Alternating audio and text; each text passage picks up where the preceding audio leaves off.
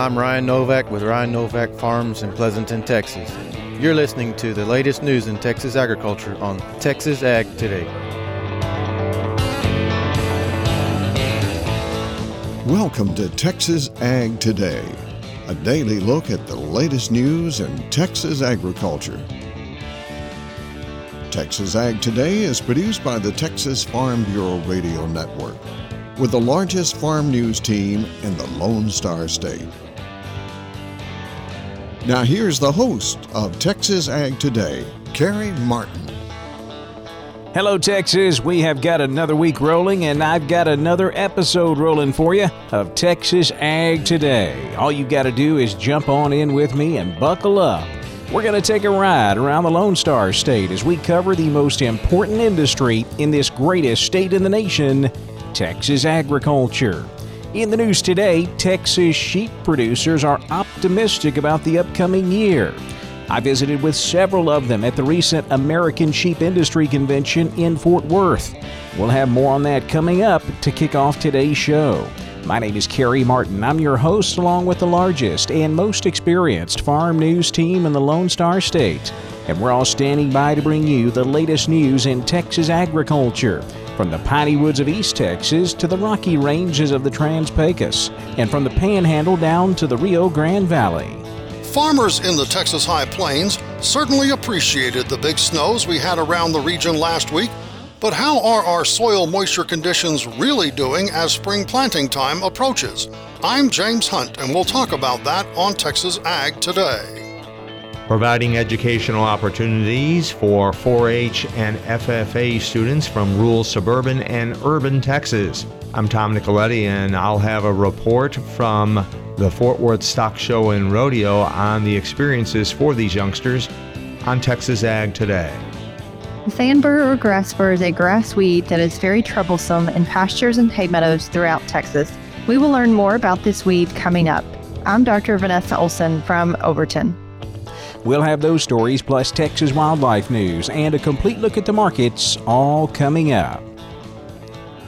Texas sheep growers seem to be optimistic about the upcoming year. Dr. Rodney Cott is a sheep producer and vice president of the Texas Sheep and Goat Raisers Association. He says prices have been good, but the drought is still an issue. I think for most of us, markets have been good the last two or three years, and there's no reason for it not to be good. Texas enjoys a very active ethnic market for our lambs, which some parts of the western United States don't. And with that ethnic market, we've received very good prices. So, market wise, we're good. Of course, most of the sheep country is in a severe drought right now. So, the more feed you take out of the feed sack, the less money you make at the other end. So, that's the biggest challenge right now is we're kind of in a survival mode. Get through this. Hopefully, the drought breaks. We visited with Dr. Cott at the recent American Sheep Industry Convention in Fort Worth. The high price of eggs is all over the news right now, but the reason for those high prices is not that complicated. Texas A&M livestock economist David Anderson says avian influenza is the reason. I think that's right. You know, avian influenza, high pathogenic avian influenza, has really hit our egg laying producers around the country pretty hard. And it's really an unexpected decline in egg layers in our chickens. So we could go back to January 1 of 2022, we had 326 million egg laying chickens that producing table eggs, you know, the eggs we consume. By June, we were down to 299 million. And it's really this disease that's hit us that's really called a lot of chickens from our nation's flock. And high feed costs are also contributing to higher egg prices.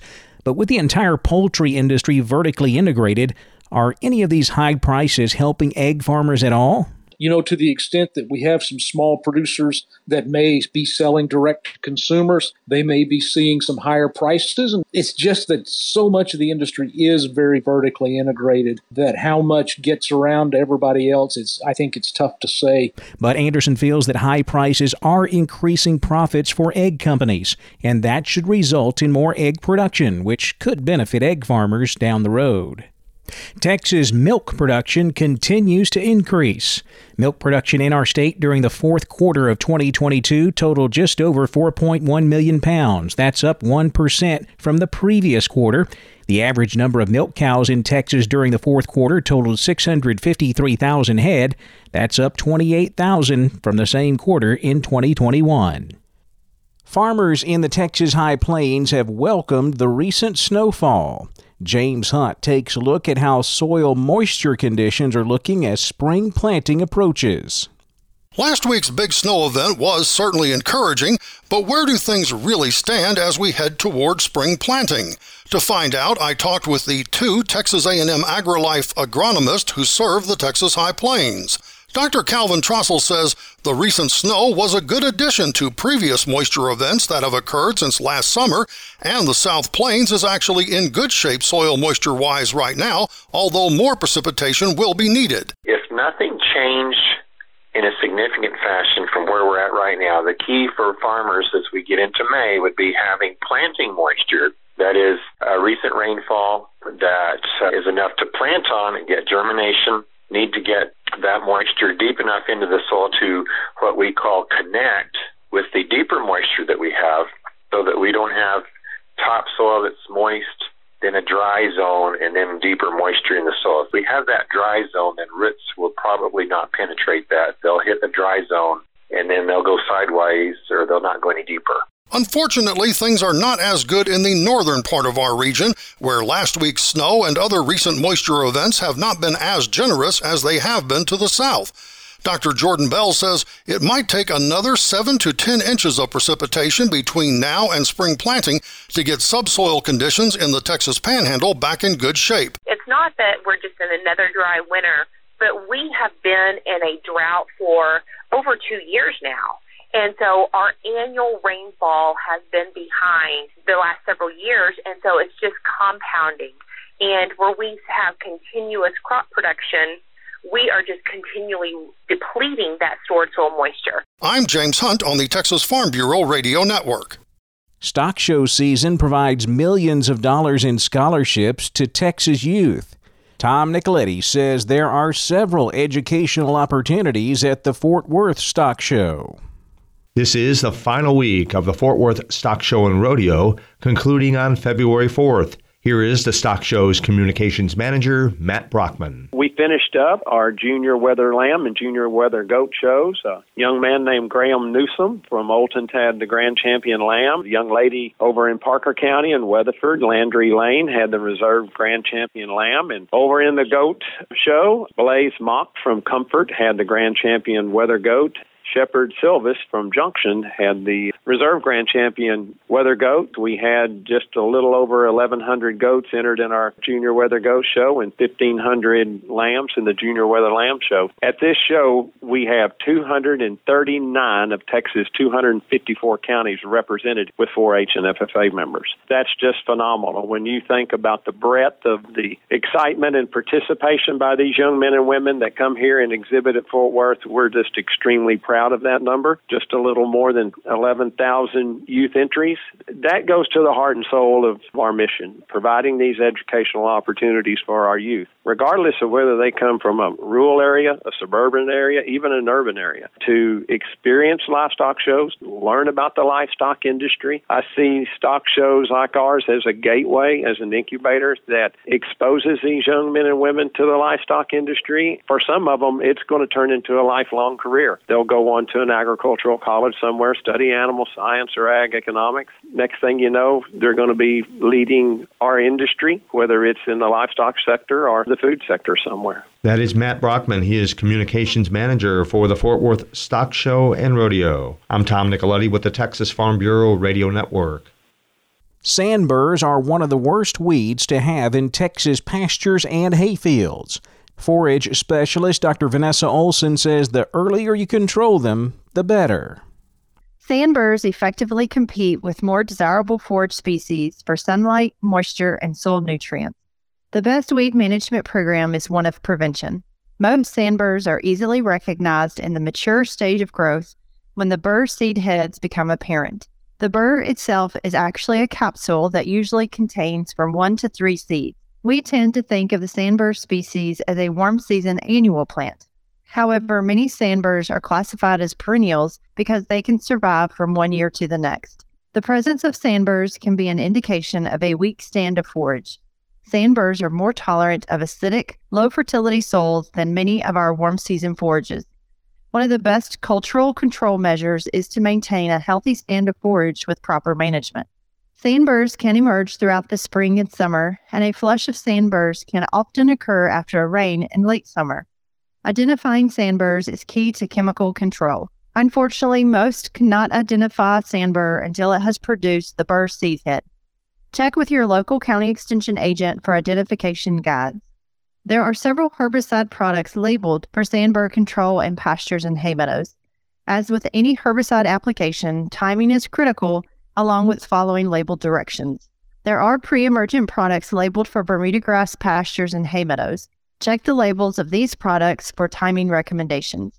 Ideally, for control with a post emergent product, sandburrs need to be sprayed when plants are less than three inches in height in the late spring to early summer. Unfortunately, for Bahia grass growers, there are no selective herbicides available for post emergent control of sandburrs. For herbicide recommendations, refer to your local county extension agent. Strict adherence to label directions is required by law. Paying close attention to label directions will also ensure safe, effective, and economical use. Herbicide labels contain directions for proper rate and timing of application, a list of susceptible species, and information regarding cleanup and disposal following use. This is Dr. Vanessa Olson with Texas A&M AgriLife Extension in Overton for Texas Ag Today. The U.S. Department of Agriculture detected over 100 cases of avian influenza in wild birds in Texas last year. I'm Jessica Domel, and I'll have more on that coming up on Texas Ag Today. And equine neck pain may be more common than we realize. Texas veterinarian Dr. Bob Judd has more on that coming up next right here on Texas Ag Today.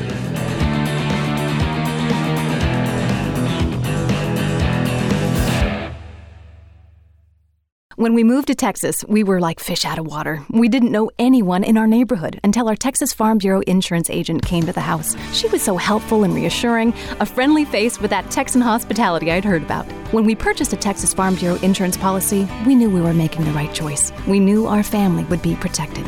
Visit Texas Farm Bureau Insurance today at tfbinsurance.com to find an insurance agent who's a true neighbor. Coverage and discounts are subject to qualifications and policy terms and may vary by situation. We're keeping you informed on everything happening in Texas agriculture on Texas Ag Today. Equine neck pain may be more common than we realize. Dr. Bob Judd says it is very difficult to diagnose, but it is getting easier. Neck pain may be more common, or we may be able to diagnose it better due to new technology. In the past, even getting x rays of the neck was difficult, but now with digital radiology, we can get much better images. Also, computed tomography, or CT, allows us to see the soft tissue structures which x rays do not show. Dr. Jose Garcia Lopez indicates in the horse publication that neck issues can affect any breed or age of horse and can be due to genetics, conformation, level of use, how the neck is carried during exercise, muscle development, or external trauma. Signs can vary from those horses that seem to be painful when moving the neck to those that show few symptoms. Some horses will show neck pain when flexing the neck on exam, but some may be reluctant to move their neck simply because they do not want to do so and not because of pain. If the neck seems stiff to only one side, the neck pain is likely, while if the neck seems stiff to both sides, it may just be normal for this horse. The most common cause of neck pain is arthritis of the joints, which causes pain and stiffness and can even cause compression of nerve roots, which can also be painful. Some horses with nerve root pain can show lameness in a front leg, and yet the pain is not in the leg but in the neck. Some of these horses will appear normal and then knuckle over at the fetlock due to nerve root compression. However, some can develop neck pain from a lameness in the foreleg, so in some cases the lameness can start in the leg and lead to neck pain. These cases can be very difficult and complicated to diagnose. Any horses with neurologic deficits could be a danger to ride, so getting the correct diagnosis is important. I'm Dr. Bob Judd. This is the Texas Farm Bureau Radio Network. Avian influenza is causing a lot of problems this year, including the high price of eggs. Jessica Domel says we've seen a lot of it in Texas recently. For more than a year now, the U.S. Department of Agriculture's Animal and Plant Health Inspection Service has been working with hunters and other agencies to track the spread of highly pathogenic avian influenza in wild and domestic birds in Texas. HPAI is a type A influenza virus that is specific to birds. It can be deadly, especially to domestic poultry like chickens and turkeys. Michael Bodenchuk, Texas State Director of APHIS's Wildlife Services, joins us with more. The term highly pathogenic relates to its impact on poultry, in particular on chickens. This particular strain of the virus that's circulating now in wild birds is very pathogenic to chickens, causes mortality often within 48 hours. Many wild birds don't exhibit any symptoms of that. Waterfowl, in particular, ducks, may be carrying the virus but not affected by it. The virus can be spread through bird to bird contact or indirectly through contaminated materials. Migratory waterfowl and wild birds infected with the virus can spread it to backyard poultry and commercial poultry operations. That is one reason why APHIS has been working to track the spread of HPAI in wild birds. In 2022, APHIS confirmed HPAI in 190 wild birds in Texas. That is not the total number of wild birds that were infected with HPAI, it is the number of positives that APHIS detected through its surveillance program, which is ongoing. Three positives have been detected so far in calendar year 2023. We'll have more on this on our next show. For the Texas Farm Bureau Radio Network, I'm Jessica Domel. It's time for a look at the markets. Jessica will be back with a complete look at the livestock, cotton, grain, energy, and financial markets coming up next. Keep it right here on Texas Ag Today.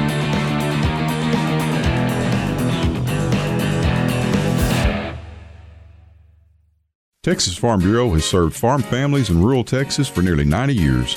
We're pleased to offer new affordable health care coverage choices for all Texans through Texas Farm Bureau health plans. You do not need to be a member to inquire and apply. Plans are available anytime. There is no open enrollment period. Our United Healthcare Choice Plus network of providers is one of the largest available. For more information about the different plans, how to apply, or to get a quote for you, your family, or your small business, visit tfbhealth.com. We're giving you the market information you need on Texas Ag Today.